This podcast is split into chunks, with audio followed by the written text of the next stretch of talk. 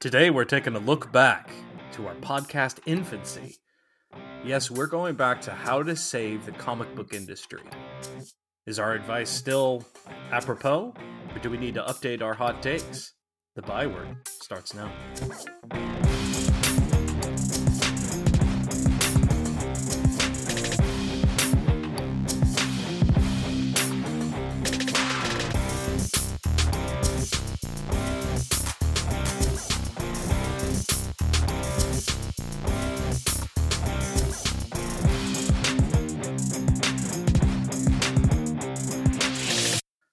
Welcome to episode 168 of the Nerd Byword, the only podcast that is willing to admit when we're wrong. Just kidding.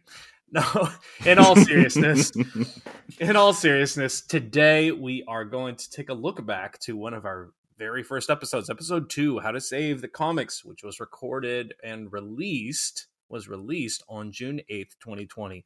Um, so it'd be interesting to kind of revisit this topic on how to save the comic books um, revisiting these takes and are they still relevant or do we need to adjust for a, a three year difference? Um, but first, as always, it is time for.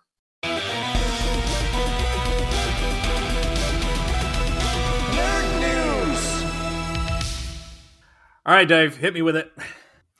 AI, my friend, AI, back in the news. Uh, this one from a, uh, different website than I would usually uh, peruse, but I came across this in my extensive reading on AI and how it's influencing the comic book industry. This is not directly comic book industry, but comic book adjacent, and I thought it was very interesting to talk about. So, this is from a website called Creative Bloq. Uh, block here spelled with a Q, uh, which deals with graphic design, web design, and so on and so forth. Um, and here, a uh, gentleman by the name of Paul Hatton uh, reported on a little uh, kerfuffle that was posted on uh, Twix, uh, the artist formerly known as Twitter, right? Um, so here is the story. Uh, apparently, there is a um, concept artist who goes by the moniker of Do Fresh on Twix and uh, he has been uh, is pretty experienced freelance concept artist and illustrator apparently. And he received a call according to his um, various twitter posts. Yes i'm still calling it twitter. I'm trying man. Uh, and uh, he received a call from an advertising company who needed his services. Uh, he had worked with them previously uh, but they hadn't worked together for a while. And it was going quite well, apparently, uh, until the company representative said that they only reached out because their in house AI technician was too busy. And they were therefore forced to find a artist. And so this is where uh, uh, Do, uh, Doofresh kind of uh, saw red. Uh, he is a very or uh, they, let's say they, because I'm not sure if it's he or she. Let's go with they, or maybe it is they. I really don't know. Um, they are a uh, proponent of no NFTs and no AI, and so Doofresh was uh, the wrong person to contact and talking about using an in-house AI technician. Um, and so he, she, they uh, posted, uh, "Are we artists and illustrators bleeped?" Received a call this morning from advertising company. We used to work together a lot during the last few years, but uh, rare, rather rarely lately. And then goes into, hey, you know, uh, I'm not sure what we're going to do now. Uh, considering that people are having in-house AI technicians to actually create their art now instead of hiring actual live artists. Um, Doofresh uh, posts I am afraid that even with laws protecting artists, the damage is already done. Within a few years, art will probably be a hobby for wealthy people and definitely won't be able to make a living. Um, and this is obviously really concerning uh, especially considering how deeply uh, you know our podcast is involved in the comic book industry we can see how this is going to uh, potentially affect the creation of comic books as companies you know especially at stuff like the big two dc marvel which are ultimately corporate owned might shift towards trying to use ai models to take shortcuts with their art and hire less artists thereby cutting out the overhead and uh, making more profit um, I find this obviously uh, extremely troubling. I've, I've, spoken about this before, and so have you, Kris. How we are not proponents of using AI to replace human creativity and human labor.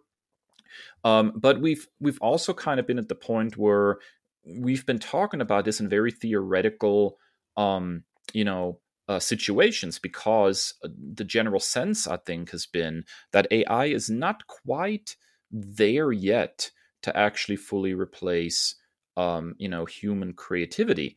Uh, but it appears that there are companies already you know at this point even with the um, technology being sort of in its infancy already moving away from live artists uh, to you know these ai creations. And and so the future is now um, and it's extremely troubling kris.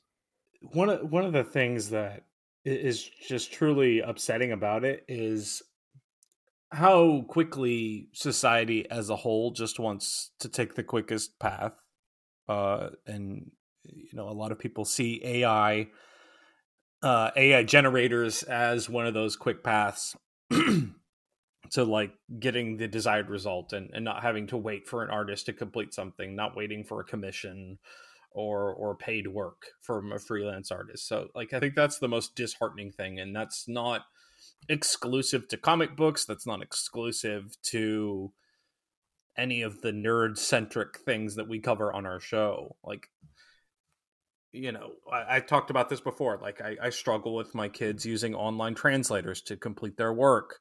We struggle with um, kids being tempted by things like Chat GPT, and I think like this is probably the most unsettling thing is like you say ai is not there yet as a whole whole cloth rep, uh, you know replacement for individual artists. But if we just keep feeding these search engines with stuff we're we're kind of expediting that process you know what i mean? Um i would like to think that um the emboldening of individual creators, like what we saw with the WGA, what we're continuing to see with SAG AFTRA during these strikes. I would like to think that that would hold some power there to kind of prevent this, but I'm like, it's almost feel like I'm grasping at straws here because of just the overwhelming sense of urgency in the world it would seem the the worldwide populace just wants things fast. They want it now. They don't want to wait. If a web page takes more than 30 seconds to load, there must be something deeply wrong with the computer or the internet or like it's just an unsettling thing. So here's hoping that creators' rights and striking and refusing to work with companies that participate in this will mean something. But um, I don't have high hopes, and I'm sorry if that comes across as pessimistic. And I do believe we're at the point now where legally, I think it is time for for governments to step in here. I think absolutely. Uh, you know the the the so the AI models themselves, there's nothing wrong with them, right? I mean, the problem ultimately is what they feed them to teach them, right? And what they're doing is they're feeding them, uh, they're feeding these AI models essentially copyrighted works, right? And then so when these AI models generate something, it is very clear, and you can see time and time again, which artists are, uh, you know, specifically being you know generated. Uh, I, have seen people um, particularly on social media specifically say well I, I, fed this ai model. I wanted to look like blank artist. Um, and it's not that the ai is creating something original. They are literally regurgitating stuff that they've been fed, right? This is this is how AI learns by just looking at all quote unquote looking at all these different artists' actual work. And I think there needs to be some kind of law that says that you cannot train AI models on copyrighted works unless the artist is being has given permission, whether that is through uh, compensation, or, compensation or, whatever, yeah. right? Um, because I, because and, they're so quick, they're so quick to strike something down. Like if you share a clip on social media or or like pirating streams or torrenting or anything like that, they're so quick to strike down things like that. Why is this any different? Uh, because ultimately you you're dealing with the individual worker and individual creativity and not corporate owned IP uh, when you have a massive corporation going after something, it gets done. But when you have an, you know individual artists trying to protect their livelihood, apparently that is not as big of a priority because there's not as much you know raw cash involved. I mean, that's what it comes down to. Um, but you know, this is ultimately an issue of intellectual property. It's not so much about the technology. And I've said here before, there are there are workflow things that you can do with AI that even I find very interesting. But these are things that are not based on on copyrighted works necessarily. You know, feed, feed it a piece of text to level it for for you know students of, of various you know reading abilities, for example. That that sort of stuff is extremely useful. So I I am not you know, anytime somebody says anything against AI on social media, the AI bros come out and you know start flo- you know throwing around boomer and stuff like that. Um, and I'm I'm not such an old foggy that I don't appreciate technology and what it can do, you know, uh, for humanity. But the difference is I wanted to do for humanity, not replace humanity, right? Um, and so ultimately, I just think it's really really time that that we deal with the intellectual property component of this imagine and and I think we're going to have to get to this point where we have like an AI model that can make like cartoons, right? And then you just feed it all the Disney cartoons and suddenly it spits out Disney cartoons for you, you know? And then Disney is going to be like, now wait a minute, now I don't want it, you know? And then and then we'll we might get something done. But it's, very troubling how long it's taking um you know lawmakers to catch up with this technology and do something to protect individual artists who are clearly being ripped off by this technology they're quick to step into anything as long as they think they can, you know, get some kind of advantage out of it is the problem. All right, let's talk uh, CD Projekt Red. Uh, really good developer. I'm, I'm interested to hear what you got to say here, Kris. What's new? Well, CD Projekt Red, who you and I both have an affinity for based on their Witcher video games and the production company, um, little game called Cyberpunk. You heard of it, Dave? Cyberpunk 2077. You may have I heard uh, I heard many things. well, um so famously uh was released in 2020 uh and it was a dumpster fire to say the least. Um numerous updates, bug fixes, all of this. Um it was delisted from the PlayStation Store. It was a hot, bubbly, sick mess. It did rebound after the big 2.0 update, however, and sold well. So uh, it also followed up with a popular um, Netflix anime uh, that I was not aware of in, until I did research into this story. Um, so it kind of gave a boost. Uh, and then anytime you attach Keanu Reeves to an IP, you're bound to get popularity in that. Um, and now they have released um, a single expansion for Cyberpunk 2077. And according to Kotaku and reports, um, CD Projekt Red spent over $80 million on this one expansion. So it's just fascinating to me um, that something that was so maligned at release, um, they have gone doubled down on, on something that was was so widely criticized.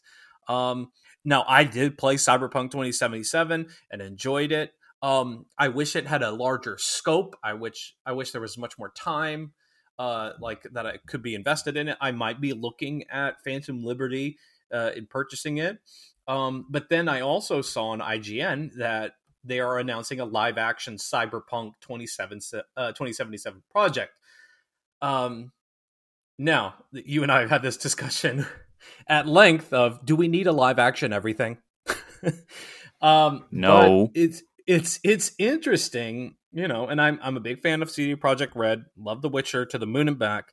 Um, it's interesting that as chaotic as a release as um, you know Cyberpunk was, that they are now doubling and tripling down on this, spending so much money on first this expansion and now you know very early stages. Um but some some some cool names attached to this cool uh, uh acclamations the product production uh they're producing it with anonymous content which is the production company that did true detective mr robot uh award-winning films like the revenant and spotlight. And and so like there's there's some cool names attached to this creatively speaking. Um but i'm i'm i'm just honestly shocked. I don't know if I'm like intrigued by this very much, um, but it, it's just wild to kind of see how the tables have turned here.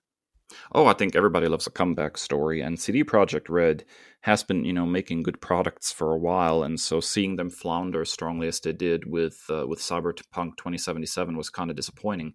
Um, I think there was a lot of behind the scenes stuff. I read, you know, a, a, handful of stories about it that were, you know, more about the corporate arm of, of the company trying to push things out too fast, and it wasn't really, they weren't really done cooking, basically. Um, and now that they've had some more time, I'm not surprised that they were able to right the ship and, and improve the game tremendously. Um, it's interesting too because Cyberpunk had such a poor reception when it was first released, and now flip side, uh, I've seen several um, of these. You know, how can I put this nicely? Let's say anti um, anti Starfield bros online, specifically pointing to Cyberpunk 2077 as this is why Starfield sucks because Cyberpunk 2077 looks so much better. And I'm like, dude, just a few years ago, everybody was dunking on Cyberpunk 2077. Can you simmer down a little bit? Um, so, you know, I'm glad that the, they're making a comeback the way they are. I think it's just. Um, the expansion of of everything into franchising and live action adaptations and all that, I'm losing interest in that very very quickly. Um, I'm okay with a video game sometimes just being a video game, you know, and a movie just sometimes being a movie, um, and an animated feature, very importantly, just kind of being an animated feature, right? Not every not every cartoon needs a live action quote unquote remake. Um, and live action in quotation marks sometimes. If you look at the quote unquote live action remake of the lion king that disney put out for example it's just basically uh, you know cg finished. It's still you know animated just at higher resolution. So you know i'm i'm not i'm not a big fan of that. I think it is fine for a media for a piece of media to be specific to a specific medium if that makes sense um without it getting adapted and and transformed over and over again. But i you know I understand where they're coming from because they're just maximizing profits, which is what they're supposed to do, blah, blah, blah, yada, yada, yada. Um, but I, I, prefer when something kind of stands on its own two feet. I have specifically not touched Cyberpunk 2077 because I wanted them to have a couple years to iron out their problems. And it's starting to sound like they about have, so it might be time for me to actually give the game a shot now. Yeah, it, it was it was a fun play. Um, I, I, had a good time playing it once they fixed all that stuff. I did. I also waited until that second big update, and uh, you know me, that big digital discount in the shop. But um, as someone who is the lead evangelist for Starfield, Dave, you better hold me back. Um, I have completed uh, the main. I've, I've completed the game, the new game plus. I'm almost finished with it all over again. Like it's just like on endless repeat. Like it's one of those games for me that like you go to the one of those games where you're constantly thinking about it like i go to the grocery store and i'm like hmm i need to stock up on this. How much health is this snack gonna restore? If i eat this pack of oreos how much health am i gonna regain? It, it's just and and a lot of a lot of the stuff that you reference it just seems like sour grapes. Um i don't want to say it's sony fans but i'm gonna say it's sony fans um, but yeah, Starfield is a masterpiece, absolute masterpiece, and you can miss me with that. Yeah, I'm looking forward to trying it. Um, I've read that the recent update on the Steam Deck is making huge strides and, and you know making it making able to play it on a Steam Deck, which I think is incredible. They're doing a lot of uh, a lot of tweaking on the Steam Deck behind the scenes lately. There's a big 3.5 update that apparently uh, is starting to make things playable on the deck that weren't before. So I'm I'm thinking, you know, uh, I wait a little longer they get this thing tweaked. I lower the settings a little bit, and I can actually enjoy this on the Steam Deck, which would be heavenly for me because I love playing on that device. So I'm ready for it, man. That sounds perfect, man. I'm telling you, and I'm playing it on the Series S, which as fans of our show know, I'm not a big spec bro or anything like that, but it's one of the most gorgeous gaming experiences I've ever had. So much so that y'all know how I feel about Assassin's Creed. I bought Assassin's Creed Mirage and I cannot bring myself to start it. I pre I pre-ordered it and everything. I have not even hit start yet because I just keep playing Starfield. All right, that wraps up nerd news. When we come back from our first break, our byword big talk has us revisiting episode two. Stick around.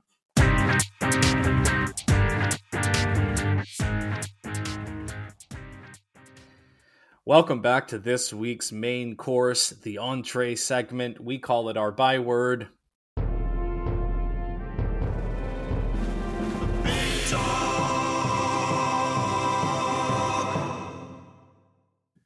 And keeping with that weird, strange analogy, because I'm just hungry, uh, we're looking at leftovers. I don't know how well we can have leftovers three years later, but here we go. We are looking. There's back. some mold on these leftovers, man. uh, we're looking back on how to save the comic book industry. We're going to look at the three suggestions or strategies that we had then. Do they need to be updated? Do they need to be tweaked? What do we need to do? So we've got a then and now for each of our uh, of our strategies. Dave, what's uh, first up for you? when we first recorded that episode and we are talking about saving the comic book industry, you know, we were at the height sort of of uh, of COVID pandemic malaise and shopping was down and you know numbers were down across the board for pretty much anything, but the comic book industry was taking a pretty heavy hit as well at the time.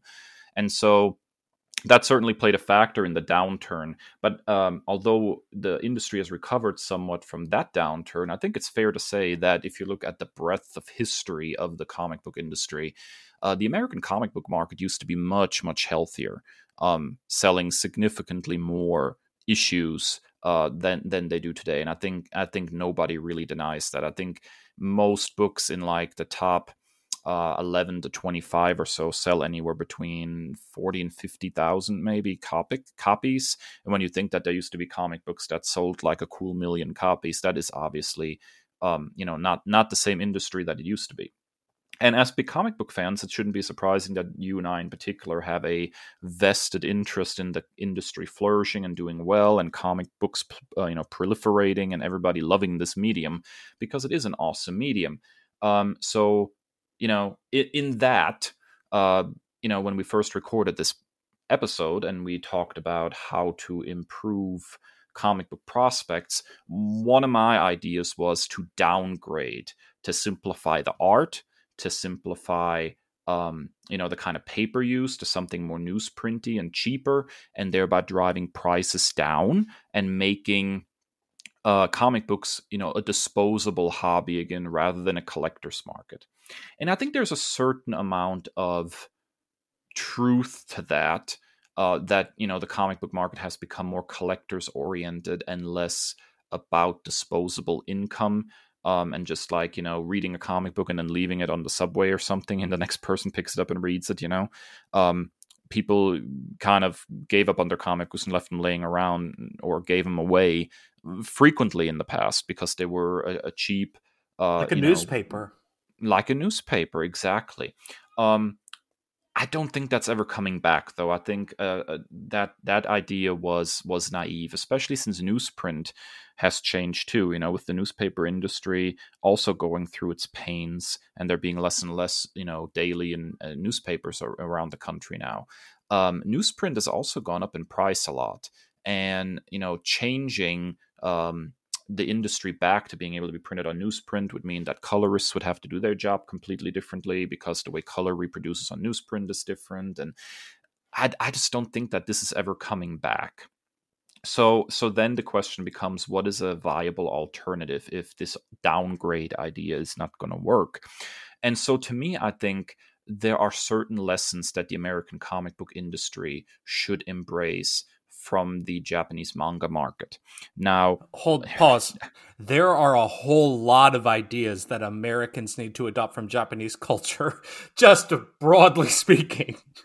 oh yeah, besides food, I don't know why the only thing that American culture seems to be interested in, uh, you know, quote unquote, amalgamating from other cultures is the food. Like, dude, uh, there are many cultures that have great ideas. Uh, go to Europe sometime and ask people about healthcare, for example. Um, anyway that is neither here nor there.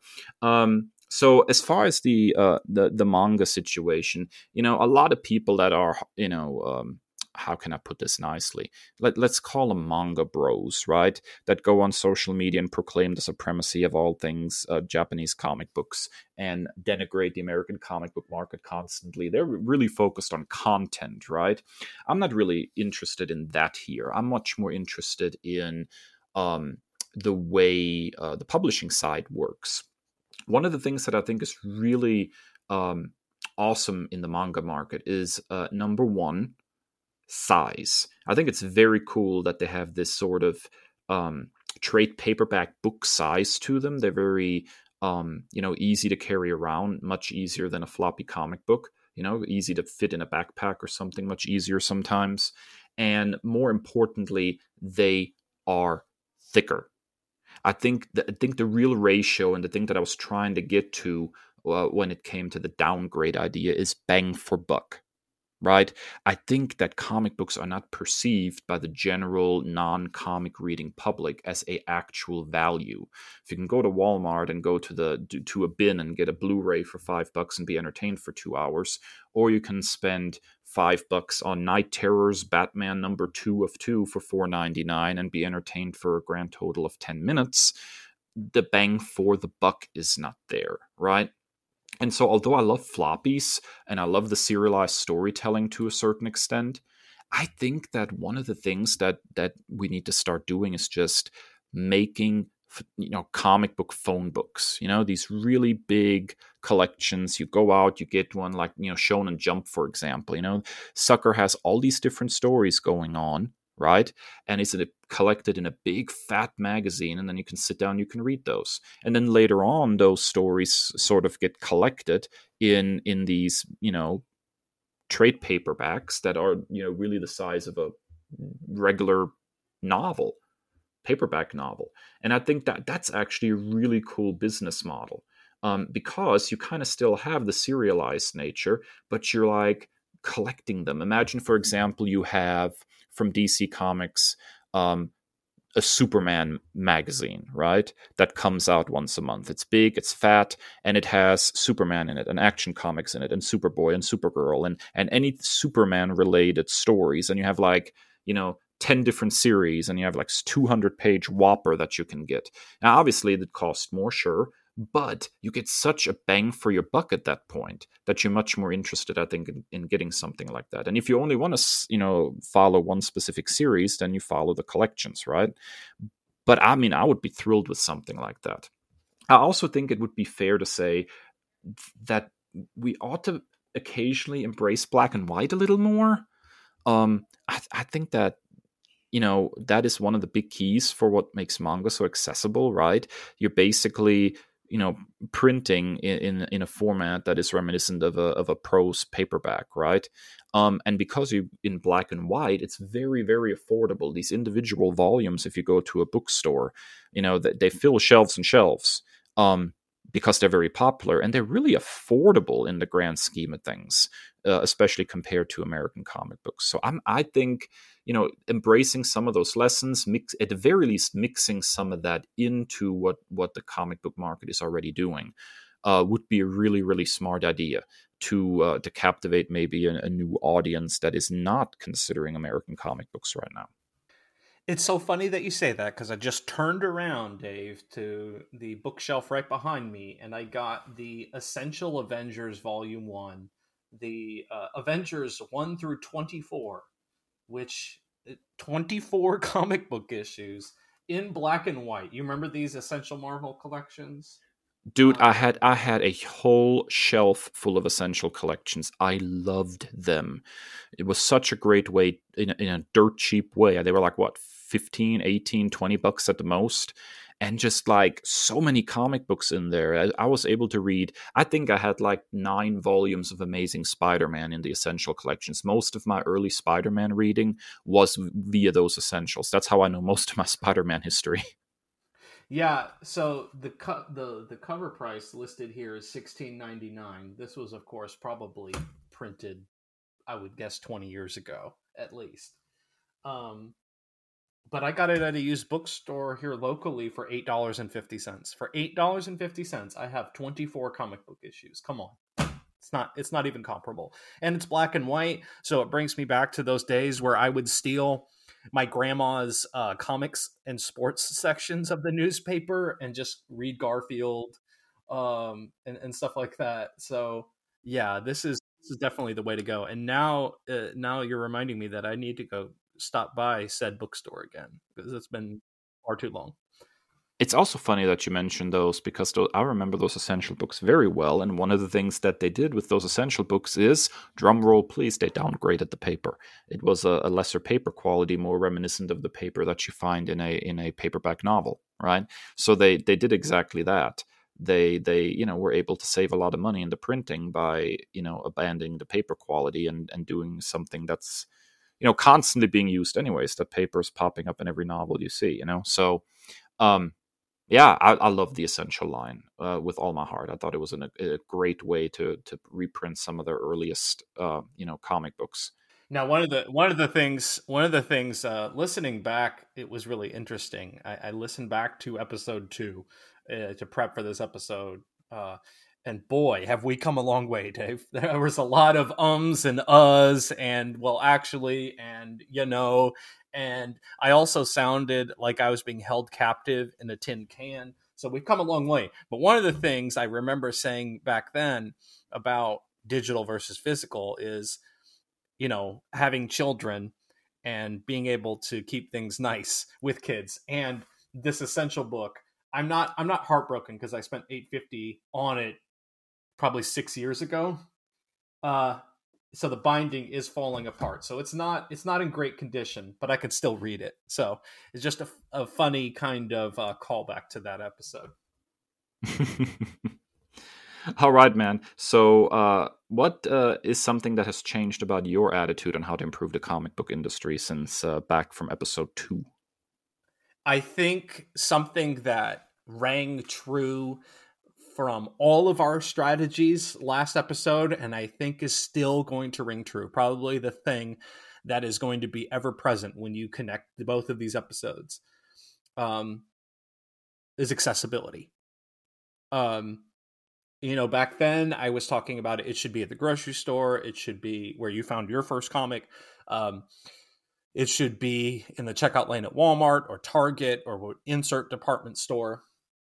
And I think they've done a decent enough job of updating that, but for the most part, they are still shoved over there in the the trading card aisle.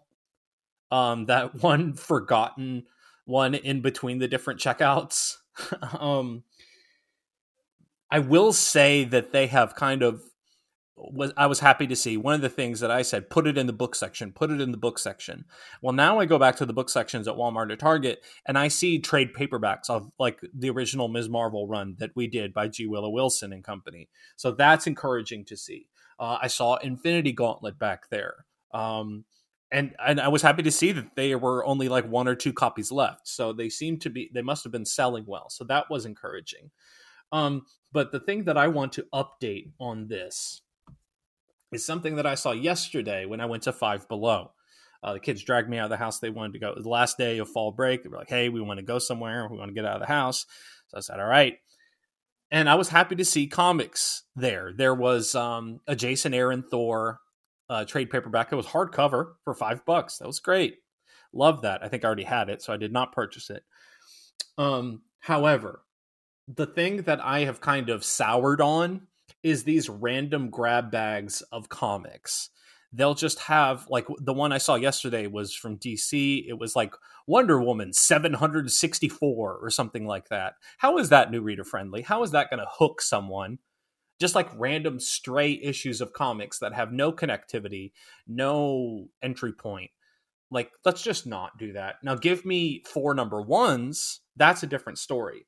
But these just random numbered things, those are not going to hook people, and they're certainly not going to hook kids. More on that later. Yeah, I hate those grab bags, man. Um, I know that uh, you know, fa- when I, even when I was younger and those first started becoming a thing, um, I remember family members picking up these random grab bags for me, and I always was like, "Yeah, thank you." And then I opened them up, and I was like, "Well, what am I supposed to do with this?" You know, there's there's Gen 13, number 14, and I'm like, "Well, what about one through 13?" I have no idea what the story is even about.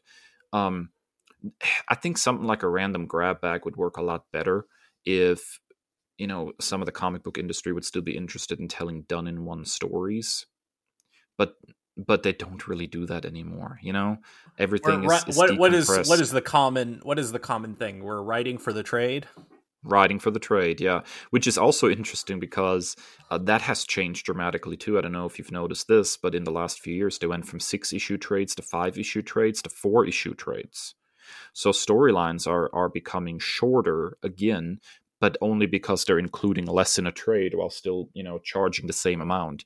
I, I remember I was shocked when I picked up a trade paperback, and the sort of traditional thing I'd gotten used to was six issues per trade, and suddenly it was only four, and I'm like, well, maybe I should have bought these in individual issues because this is not saving me any money, you know.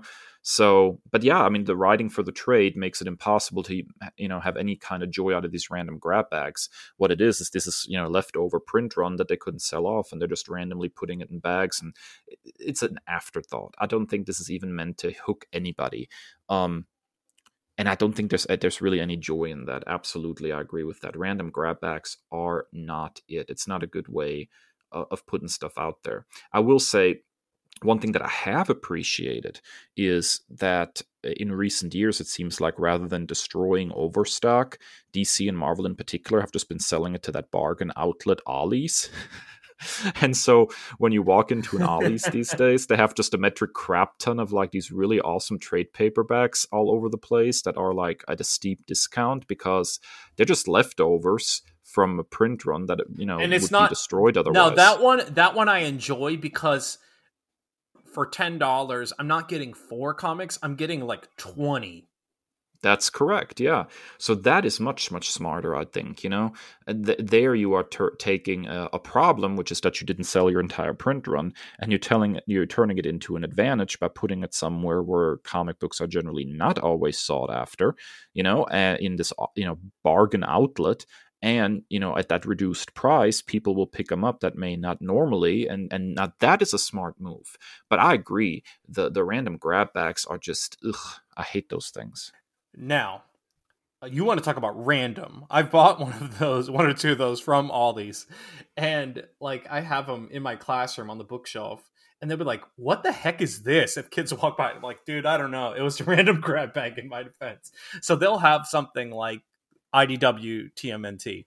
But then they'll also have like Rom the Space Knight or like some um, Valiant comics from back in the day. Like it is all ages of comics um, in, in so many different ways. The one thing that the one positive thing that I have seen, you and I love this.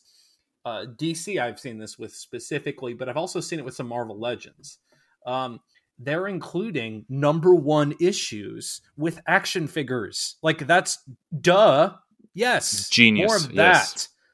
Yes. Yeah. That so should like, be that should be standard operating procedure. Superman Rebirth number one is the one that I've seen the most of in like Walgreens, even uh, Walmart, uh, Target, stuff like that.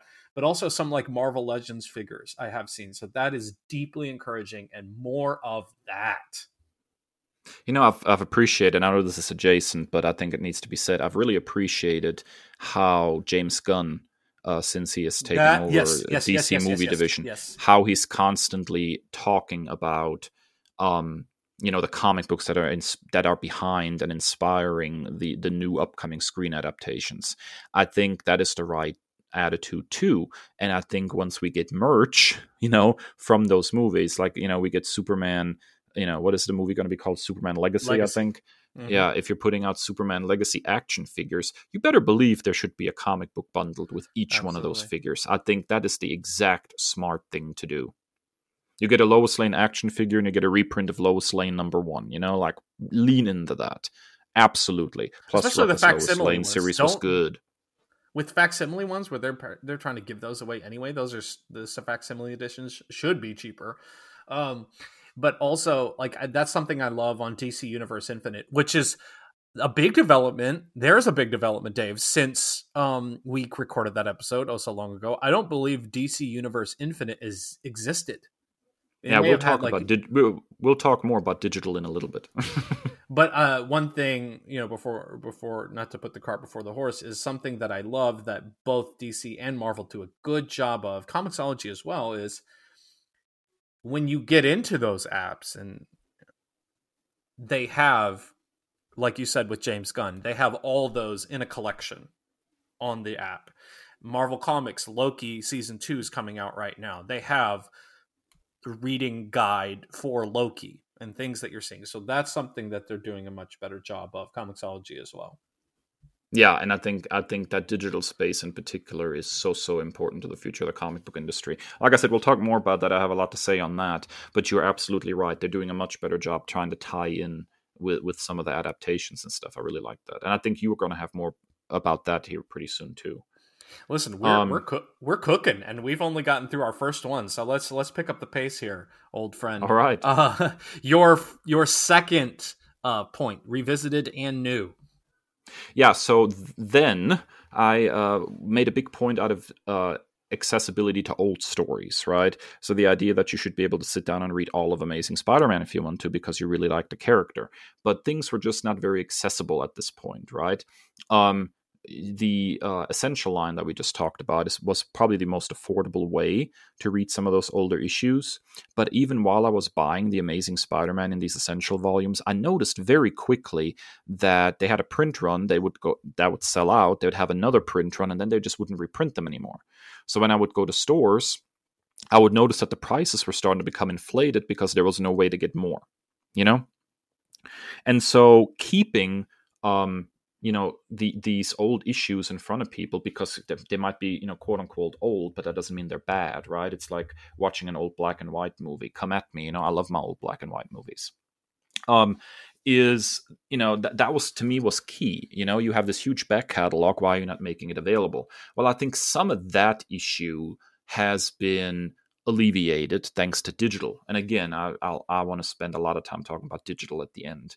So i think my my thing now rather than you know worrying about reprinting these old series necessarily is accessibility. Not accessibility as so far as in in stores but accessibility of the actual content. I think i think we're really struggling there man. Uh, the american comic book industry particularly the big two are really really bad um, when it comes to making a story accessible and new reader friendly. Um, we're constantly getting relaunches, blah, blah, blah, and that's all fine and dandy. I understand why they do that. New number ones get a bump, it's a natural jumping on point, whatever.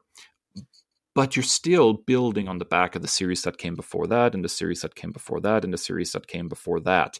And so it is almost impossible at any given time to pick up a random comic book, read it, and get something out of it without having a vast knowledge of history behind you. You just experienced this for our last episode when you were reading The Flash number one, and suddenly you have Impulse and Max Mercury in your face in the first page, right? And you have no context for these characters. And and so I, I think that is a significant problem. And I think there needs to be a greater emphasis on shorter stories done in ones um, uh, recap pages. I think it's very, very important to have recap pages. And I'm glad that in some series those have been making a comeback, but for many they have just kind of disappeared. Having a recap on the front page of the story so far to help people get a sense for what's going on, super important. I remember in the Star Wars um, expanded universe for a little while, they even had a page in the front of like a breakdown of the characters involved so you had an understanding for who all the people were that were involved i think that's really smart too you know y- you can very easily when you're doing a, a group superhero story like you know justice league i, I love something. when love when marvel i love when marvel does that yeah, you know, you have just a page where you have like these are the characters, these are their powers, one or two sentences on each character. So when you jump into the story, it, it makes more sense. I think accessibility in that case is key. How do you make the content of your book accessible? They always say, I forget who says said this, but every comic book is somebody's first, right? So if you keep that in mind, how can you make guess, sure? I think that's attributed that, to Stan Lee, whether or not it's actually Stan Lee. That's another story. Who knows? that's another story, right? But if that's the case, then as an industry, you need to make sure that you're giving people something to come back for right? Every issue needs to be satisfying in some way. Look, I, I tell you what, this this is something that I worked on for for a while, and I've never quite gotten to yet. But I had a, I have a concept. It's in one of my drawers here somewhere for an ongoing comic book series. But one of the hooks of how I was wanting to structure it is I wanted to structure it like a television series. Now, not not streaming television, because streaming television is a very, very different animal. I'm talking about network television. So the idea was that every issue is a standalone story, but contributes somewhat to a larger arc. And now, basically, the idea would be you have 10, uh, you go over one year, it's a monthly book, you have 10 standalone stories that are all leading up you know with with b b plots and stuff to a two part finale that's issue 11 and 12 that's a season of the comic book and then you start over again with a new arc if that makes sense and so that kind of format listen um if makes sense gonna, to me if you're gonna steal from Mr. Monk, you better watch yourself. No, I'm just kidding. Mr. Monk. Yeah. That so that, that I think that's the best I've ever seen that done, where you had this through line spoiler for a show that came out 20 years ago. But like the fact that you have like a case by case episodic thing, this very Sherlock Holmesian type thing, and then you have the constant through line of him trying to solve his wife's murder. That that's the best I've ever seen it done. I will also, and I, and I know you have paused your watch of this, but I will also say that another series that did this extremely well was Buffy know, the Vampire Slayer. I know. Their their, system. I agree, their system. I agree. Was... I agree. It's just I'm so overwhelmed. Starfield. I can't. I can't do anything. Starfield has. I can't do anything else. so the the concept of having a different quote unquote big bad every season, right? And you have your standalone stories, but you also have always a little bit contributed in each episode towards the resolution with the big bad of the season and then you start over the following season with a new big bad that thought was really smart too so using an approach like that in comic books for example would assure that every every issue is a complete tale in some way. And and then there's a satisfaction. That was a really cool story. I wonder if the next one is this cool you know? And there's still a, an, an element of cliffhanger because it's part of an overall arc. But you have a greater focus on done in one stories. I, you know if i look back at old comic books you know they used to have multiple stories per issue and now it takes multiple issues per story. I think i think somewhere we might have gone a little bit wrong. If you want if you want floppy comic books. If you want Yes, if you want 22 page comic books, then you need to tell a 22 page story, I think. Um, and that doesn't mean you can't have larger arcs and it doesn't mean you can't collect them in trades and all that. But I think there needs to be an, a certain amount of, you know, rising te- uh, initial incident, rising tension, resolution in each. You know what issue. broke us? You know what broke us? And there are elements uh, from this era that we both enjoyed. The Clone Saga broke us. the Clone Saga broke everybody. yeah, broke our spirits. Um, but yeah, I think accessibility of content uh, to to end my rant is really key here. This is going to be one of our jam-packed episodes. I feel because we're we're not even halfway through our points. But I I totally agree, and I it's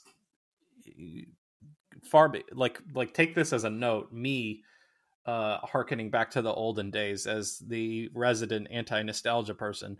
But um like i think this is like how, how many times did we get peter parker's origin story told us in like the old asm stuff? Like we we got that told so many different ways. It was almost like biblical mm-hmm. where like you had different accounts of the story. And so like wait which one is the right one? Like we had like some of the lore changing with some of the retellings of the uncle ben stuff. Um, Don't get me started on how often I've seen Bruce Wayne's parents get shot. Exactly, but like at the same time, that that gives you a consistent frame of reference, and it's almost like a home base that kind of like repositions you, like you can like kind of synthesize, if you will, and and move on towards this. Um, I also think that older comics now, of course, there wasn't as much stories having been told. Of course, hindsight's twenty twenty, and they didn't have thirty plus years of of storytelling to have to pack into this. But even those like little asterisks where it's like see adventures of Spider-Man and Wolverine for the full tale, like even those subtle hints towards the other stuff, like if you're interested in reading up on that, that's a very easy thing to go find and read. Um, as as far as this digital now, but like, um, yeah, I, I swear, like, and and you can appreciate this as someone who is bilingual as well. when I read a DC comic, there's a certain level of it feels like a foreign language is being spoken. Like I can pick up I can pick up a new Marvel series. Like I started reading Moon Knight recently.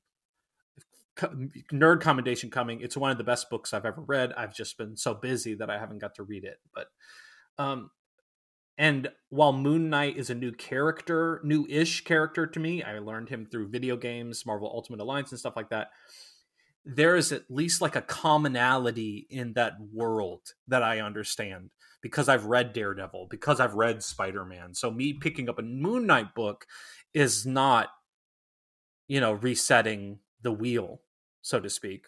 But me, like that Flash book just left me like it felt like I had been attacked by a speedster when I was done. Like I just kind of sat back in my chair, just like, what just happened? and so I think there we we've got to we've got to go back to like synthesizing. And I've I've read Justice League's books that have done that a great job of doing that of kind of re in, reintroducing these characters via an intro page. Um, the Avengers books did this great for a long time, especially under Hickman. Of like this person is this, like a like a like a even like a one panel kind of reorientation and I think we're I think we're missing that. I'm never I'm never going to be the person that jumps on the bandwagon of why do we have a new number one. I I'm I'm in support of a new number one, especially if it's a new creative team. It's a very clear delineation. This is a new direction we're taking. I'm here for it. Especially, I just think of it as a new volume. Like it's not. I, I'm not a collector, so you're not gonna like legacy numbering. You're. I'm. I'm not interested in any. Although I do, although I do like that compromise from Marvel of having the, the I, the I do as well. number for that volume and the legacy numbering on there. I do Yeah. like that as a compromise. So that's it's it's a nice compromise, but I'm never going to be like, why do we have a new another another new number one? Um, No, it makes sense from an industry perspective. Absolutely. Yeah. So like because sometimes you get caught in the stodginess of that. And it's really hard to tell someone, oh, you should start reading Superman 862. Like, what? Like, no, I'm not going to start with 862. I'm not going to do that. I'm just not. I don't care if it's a new. Like, it took me forever to start Nightwing just on. I did not feel comfortable starting over with Ta- Tom Taylor's Nightwing. It was like issue 68 or 69, something like that. Like, I didn't feel comfortable. And then I tried to read the rebirth and for the first 20 30 issues i nerd commended it i enjoyed it and then it got really stupid and i was just like okay maybe i should just jump forward to taylor's run but yeah so it's it's it's a difficult needle to thread And uh, you can quote me on this, uh, internet. I'm just gonna say it. Uh, continuity sucks. I, I think having 60, 70, 80 years of continuity is incredibly detrimental to the comic book industry. It ties too many creators' hands. It makes it difficult to to get people invested because oh, I have to lear- I have to learn you know 60 years of minutia to understand this character. If continuity gets in the way, it is it is not a positive. So continuity I- sucks. The quote the quotable Dave. I tend to agree, but with a caveat. Like I don't I don't mind having it as like this apocryphal thing, if that makes sense. Like, yeah, it happened, but we're not gonna we don't need to harp on it. We don't need to focus on it. The thing that drives me nuts and Nick Spencer, who I defended for the longest time. You remember when I was a Nick Spencer defender? I still I still ride I still ride for his Captain America and Secret Empire. That was an enjoyable storyline. That was still relevant. I think I said that recently in an episode, so I'll say it again. I still go up for his Captain America. However, and and Zeb, who I still defend, will always defend, and you know, you and I have had our spats, our civil wars on that. I don't need you to flex. And Dan Slott does this. Oh my god. I don't need you to flex how much of a Spider-Man historian you are. I don't need every little Easter egg. I really don't. I don't need the. I just need a good story, man. I I really don't. That's why this Tombstone stuff, and I I haven't read comics for a month because Starfield, but this Tombstone stuff with Zeb is like that's where it's at. Like, I could I could give a you know what about some of the other stuff. Like I don't care. Like it doesn't bother me because I don't care. I, I don't care who Peter Parker is romantically entangled with in give give a given year, like it, whatever. But like, I don't need the big man to come up again. I don't need these random plot threads from the 80s to show up again. Like I'm I'm good. Just tell a good story, bro. I will I will you know what there's there's something that you and I can agree on when it comes to current Spider-Man. The Tombstone stuff has been the best stuff. Anything related to Tombstone has been probably the best stuff that was going on in that book. So where I left off with the wedding and that fiasco, that was like woof. So I am excited to get back into that. I know that it's taking a different direction and I'm I'm, I'm gonna check it out, but but yeah, Tombstone stuff is Tombstone as a whole, like there's a spectacular Spider-Man. Here's a nerd commendation. I think I've already nerd commended Spectacular Spider-Man, but there's a Spectacular Spider-Man run. I don't know if they've put it on digital yet, which is a crime because Spectacular Spider-Man f- for large swaths is better than Amazing Spider-Man. And I've said that many, many times. There's a run where you get the history between Robbie Robertson and Tombstone. Like that's some of the best Spider-Man comics you will ever read is the Robbie Robertson and like it kind of informs this whole relationship going forward. But that's that's a random rant for another day. All right, let's continue a random rant with your second point. So, way back when I said promotion from screen adaptations, um, our local comic shop did a good job when um, Age of Ultron came out they were handing out uh, Secret Wars number one by Hickman um, with that sticker that I referenced in the previous episode of come to our shop if you want more of this. So like I thought that was a brilliant cross mm-hmm. promotion. I was just like why are more things, more people, more companies, more people not doing this? Why is Marvel Studios not doing this from their end? Like this is just one entrepreneur, local entrepreneur trying to drum up sales and being super smart about it like why why is the big corporation whose profits are the bottom line why are they not interested in this? Um and so like my point from then was promotion from screen adaptations but i'm gonna go i'm gonna go a step further in here because we've all um, seen how poorly the actual people who created the stories that are being screen adapted. We've seen how chris claremont has been uh, treated. We've seen, uh, help me, Dave, the guy who created Winter Soldier, Ed, Ed, Brubaker. what's his name? Ed Brubaker. Brubaker. We saw how Ed Brubaker was shafted with the MCU and all of that. And as a Marvel fanboy, I when you love something, you criticize it. Take care of your creators. When their baby is making you a billion dollars on the screen, take care of them. And you know, I'm, I'm probably carving a rollout for me as like the labor guy, but I don't care.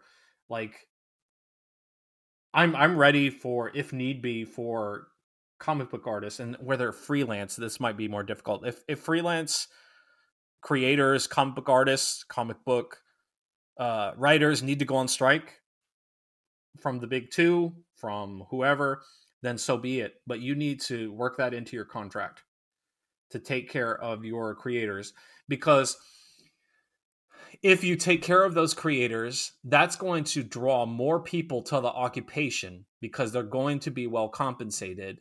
That just breeds innovation and new storytelling.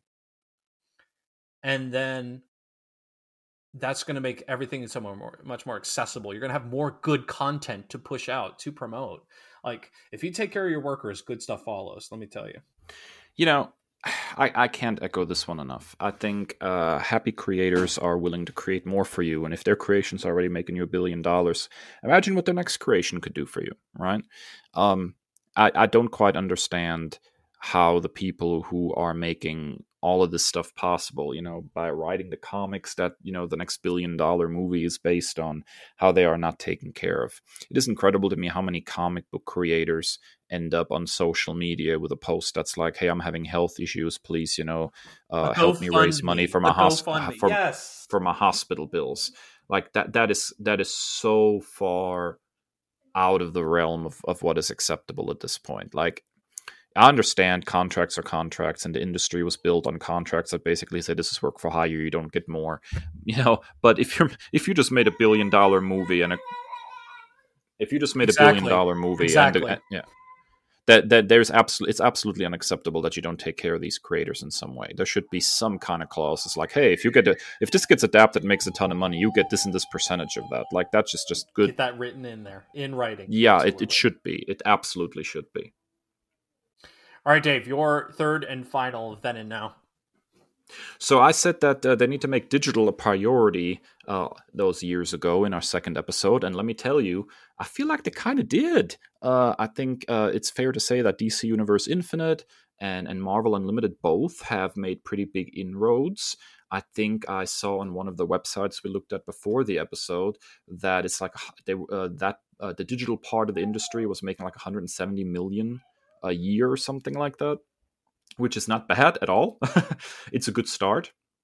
And so I'm glad that they have prioritized digital because a lot of the stuff that I said about accessibility back then, about you know being able to access old series and stuff, has become significantly easier thanks to digital. and driving the costs down has also become a thing thanks to digital. If you can spend a you know $120 a year and you have access to you know tens of thousands of comic books, uh, the ratio of what you're paying per book to read is actually a lot less than five six bucks in a comic book store, right? so I think digital has taken care of a lot of those kinds of things that I was already talking about uh, back then. Now I think it is time to start innovating in that space. I think it's time to start trying new things, new formats in order to make it as as comfortable as possible and as easy as possible for people who are not traditional comic book readers to get involved in these platforms.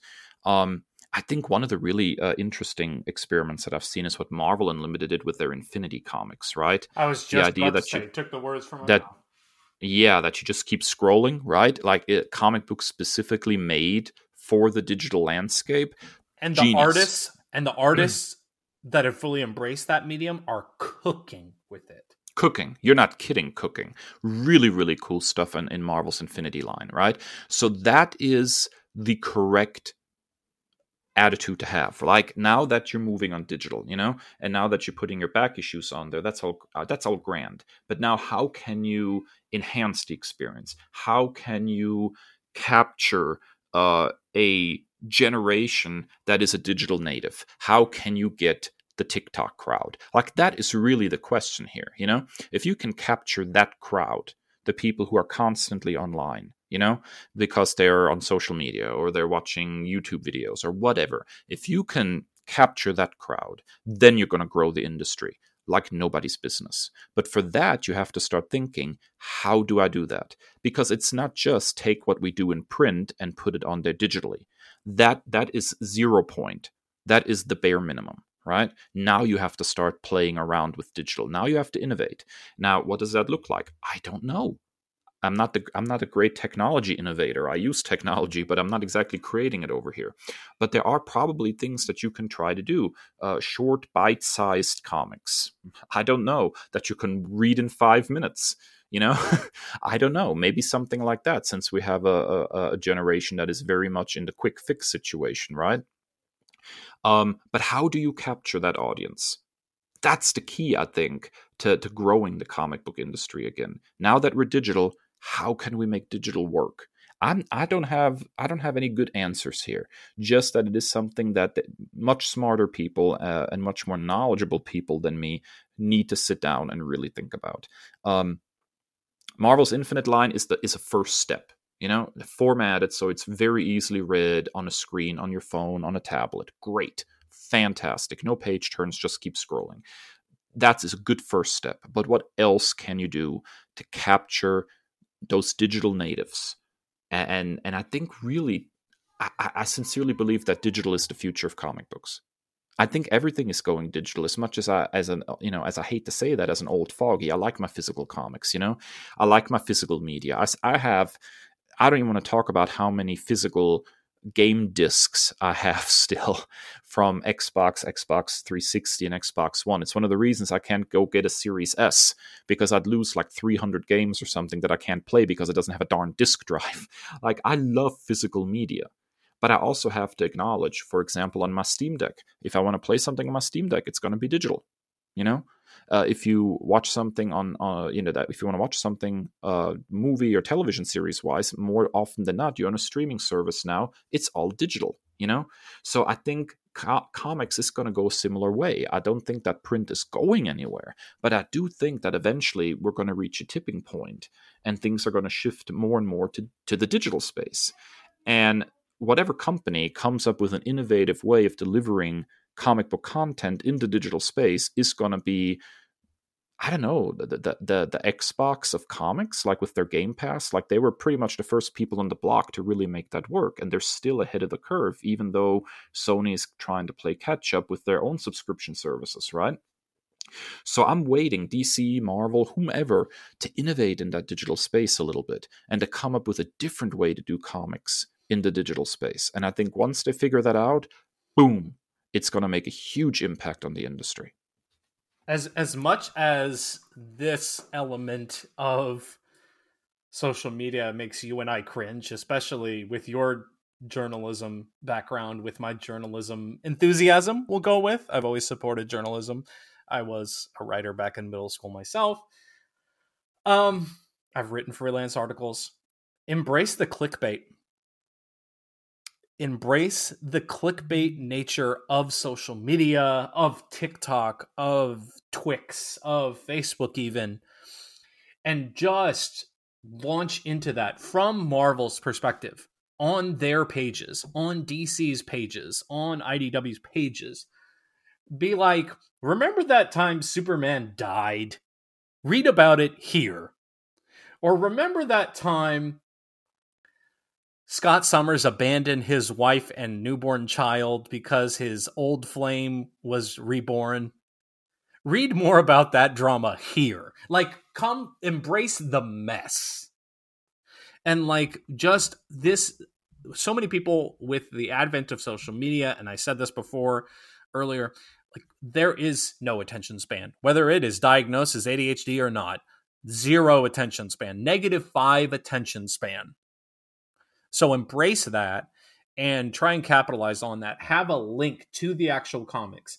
Oh, you want to read the first part of that? Boom, here. Just don't make it a bunch of hoops and bound. Like Marvel does a great thing with if you buy a physical copy, you get a code for a digital one. It's still a whole nother streamline that streamline that process. Here's a code that you have to go to this website to enter it. Then you have to download this app to actually read it. Nope streamline it. Create a url uh, a link that, takes you to that issue and you read it then and now. Because we have streamlined so much of our media like we got to make it quick. Like we don't have time for that. Yep i love that. All right kris that brings us to your last change of mind that you've had since uh, our second episode well, it's funny because both of our final points were just doubling down on the previous one or pivoting or tinkering with the previous one. So back then, I said the youth movement with rewards and incentives. I probably I didn't get to that part in re-listening. I probably talked about like the book it uh scenario where I would be at Pizza Hut every other week because I had read so many books and I was getting free pizza. I am now updating that, Dave. We've talked about this as educators. Um, there's been a lot of teacher talk uh, on on social media and kind of a revelation that yes, the pandemic set us back, but there's a whole bunch of deep seated issues. And one of the things is not only kids do str- not only are kids struggling to read, they have zero desire to read they are we have to drag them to the library to pick out an independent reading book once a week. Drag them our ela teachers. Um, we have to bribe them with incentives to read and do anything. Um, so we we have to kind of evangelize for reading. And dave you remember back in the day i don't know if they had this in germany but do you remember the got milk ads yeah, they were all over the place. Even in Germany, I, I remember seeing some milk mustache ads. I think that was uh, mostly an American thing, but for some reason, I, I, remember seeing some in my youth. So I'm not, I'm not 100% sure if it was import comics that I was looking at at the time or what, but I remember seeing them. Okay, so let me tell you, those got milk ads they got me hook line and sinker that was the biggest thing for me growing up as a kid in the 90s if you put my favorite athletes on one of those got milk ads in a magazine or in a newspaper or on a commercial i was there because i emulated those people.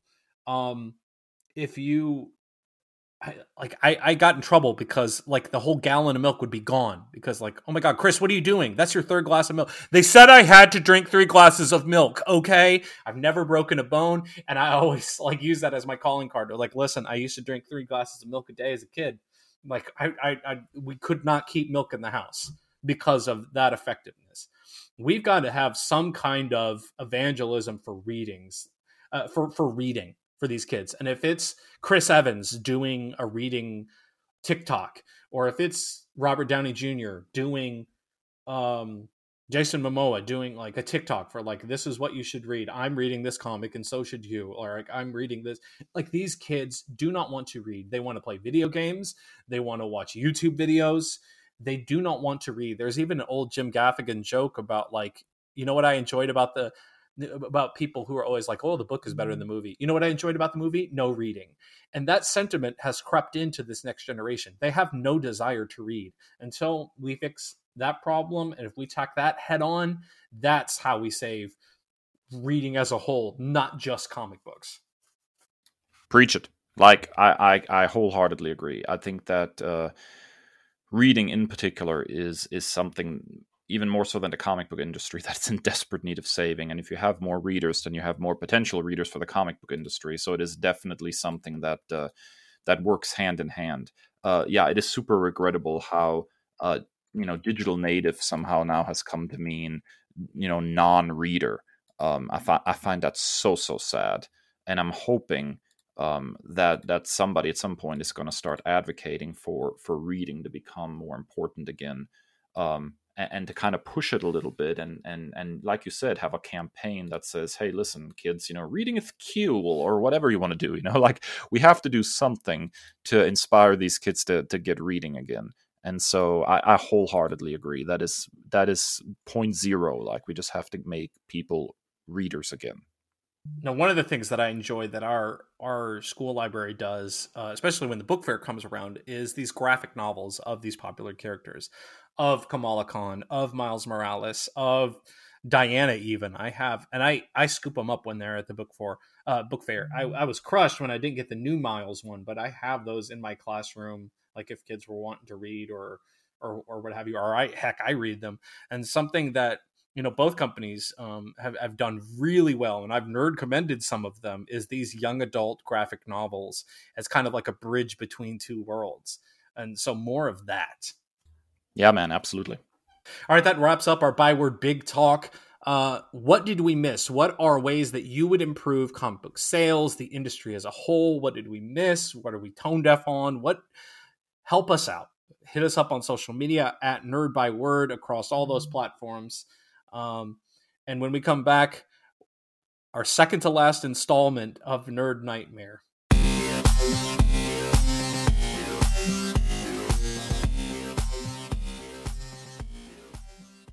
All right. So the month of October, my free time, my nerd commendations have been hijacked by none other than my lovely co-host. So Dave, it's your turn. I'm going to turn this over to you. My God, don't I love October because once again it is time for.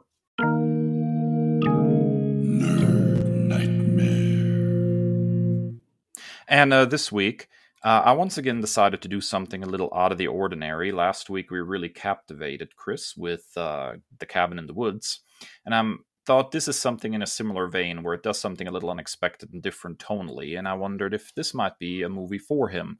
So we're talking about the 2019 horror slash thriller movie Ready or Not. Uh, starring uh, Samara Weaving, a Adam Brody, andie macdowell Mark O'Brien. the movie uh, here is the official tagline uh, Grace couldn't be happier after she marries the man of her dreams at his family's luxurious estate. There's just one catch. She must now hide from midnight until dawn while her new in laws hunt her down with guns, crossbows, and other weapons. As Grace desperately tries to survive the night, she soon finds a way to turn the tables on her not so lovable new relatives. Kris, I am going to freely admit uh, this was one of the best theater experiences that I have had in the last all 10 years or so. Um, I had a really, really good time with this movie when I saw it with a crowd, and I'm very interested to hear your take on this one. Okay, so I'm going to try my best to keep our family friendly rating that we have, but I don't think that um, your clicky pen or the bleep button is going to help here. So I'm going to just try and try and just be a good boy here. Um, my biggest overall thing is, and I texted this to you, but I'm going to try and clean up my colorful language. Uh, Alex is one of, mm, how can I say this? Oh, Alex is lame. He's the worst. He's terrible. He's one of those like like oh, like faux sensitive bros that like oh i have feelings and this is you changed my life. But then when it comes to like doing actual things like actions speak louder than words bro you should have just eloped with this girl. You didn't even have to marry her okay? Okay if if if marriage is the final thing if you truly cared about her y'all could just go as as the as the preachers would say go live in sin Go live in sin rather than put this girl's life at stake. And how did that work out for you, Bubba? Kris, you make it sound like so much fun when you say that. Go live in sin. It's it sounds it sounds like a blast. which is which is ironic because uh, your family sold their soul to the devil. the devil, the devil, ha Satan.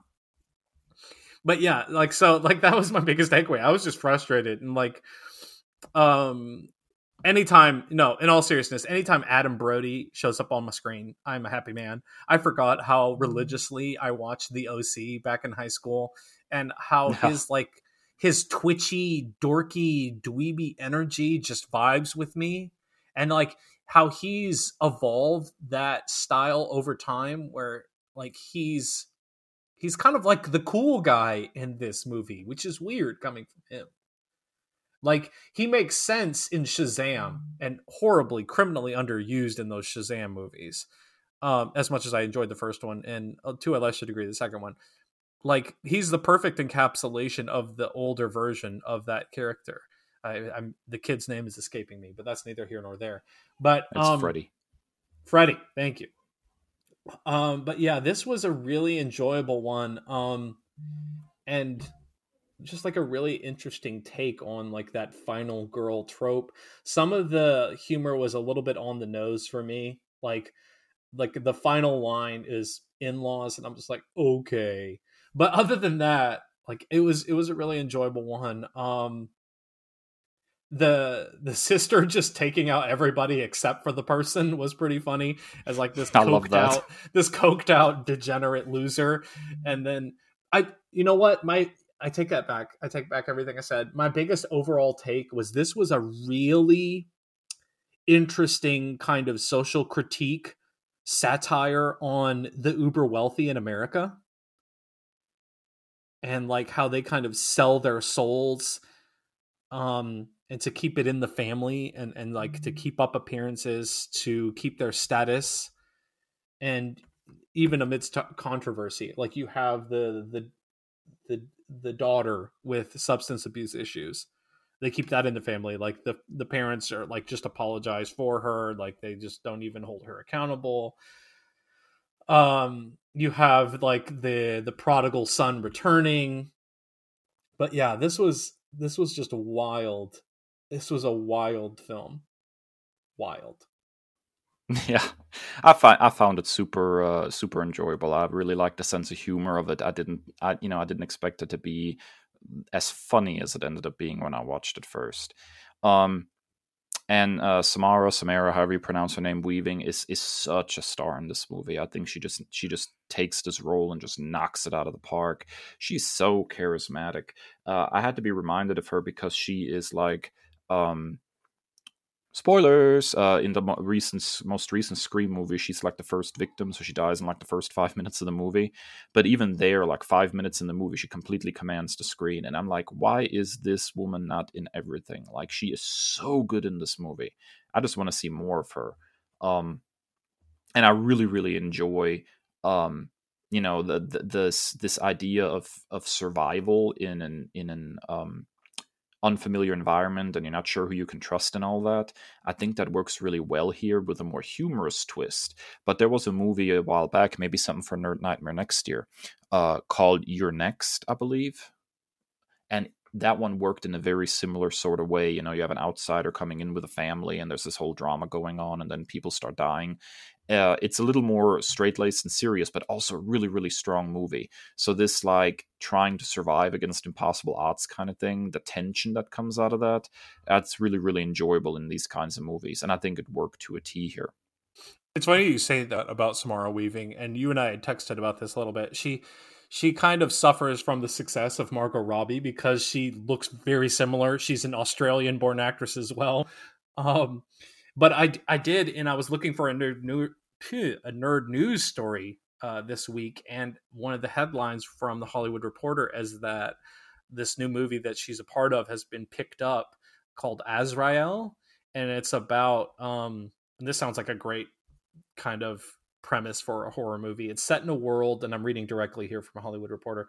Azrael is set in a world in which no one speaks and centers on a devout female led community that hunts down a young woman, the self titled character played by Weaving, who has escaped her imprisonment. Recaptured by its ruthless leaders, Azrael is to be sacrificed to pacify an ancient evil. Oh, this sounds familiar. that resides deep within the surrounding wilderness, but she will stop at nothing to ensure her own freedom and survival. So this might be ready or not under another name and different kind of filter, if you will. But no, you know that sounds interesting all the same. Yeah, I'm I'm ready for it. I just I just want to see her in something again because even like that that short taste of her acting in uh in in the most recent Scream movie, and I was like, you know, why is she not in more stuff? She is so charismatic, and she does, you know, horror movie roles in particular so well. Uh, she should be all over the place at this point. I think I think the the image of like her in some cool orange Converse and like ripping up her wedding dress, like that whole thing, we should not lose that. Like this is her wedding night. like she's trying to do the the standard like consummating the marriage thing and then the creepy aunt helene is just like peeping out and that's a fascinating thing too of like how helene switched it up because she was you know someone who had to live through that and then for her to be the bookend and like leading the charge on this she was like no y'all killed my husband no it's time to kill her um but like yeah there was so it was it was it was really wild but like that image of her in her well-worn Converse and having to rip up her dress and stuff. That was that was pretty cool. Yeah, yeah, I, I really really like this. Not not as earth shatteringly innovative as, as the Cabin in the Woods, but no, nothing. Fun, that's going to be a high watermark, and unfortunately, that movie did not perform as well for whatever reason. Uh, there's a whole bunch of stuff behind the scenes, but like that's that's that's going to be the standard for me moving forward. Well, I I am so glad I was able to introduce you to that one. All right, that wraps up uh, another episode of Nerd Byword. I've got one more nightmare to suffer through next week um, before we get back to nerd commendations. But if you like what you heard today, we thank you so much for supporting us. And you can find us on whatever your favorite podcasting platform is, whether that's Apple, Spotify, or nerdbyword.com. And of course, you can find us on social media because we would like to know what you think of what you heard. Find us on uh, Twix, Instagram, and and pretty much wherever there is a social media platform. At least one of us is there. You can find us at Nerd Byword or individually at that Nerd Dave and at that Nerd Kris. The Nerd Byword is written and produced by Kris and Dave, two nerds with a love of all things pop culture. The podcast features music by Al Jimenez with additional drops composed by Joe Biondi. Our show art is by Ashery Design. Find us at nerdbyword.com and wherever podcasts are available.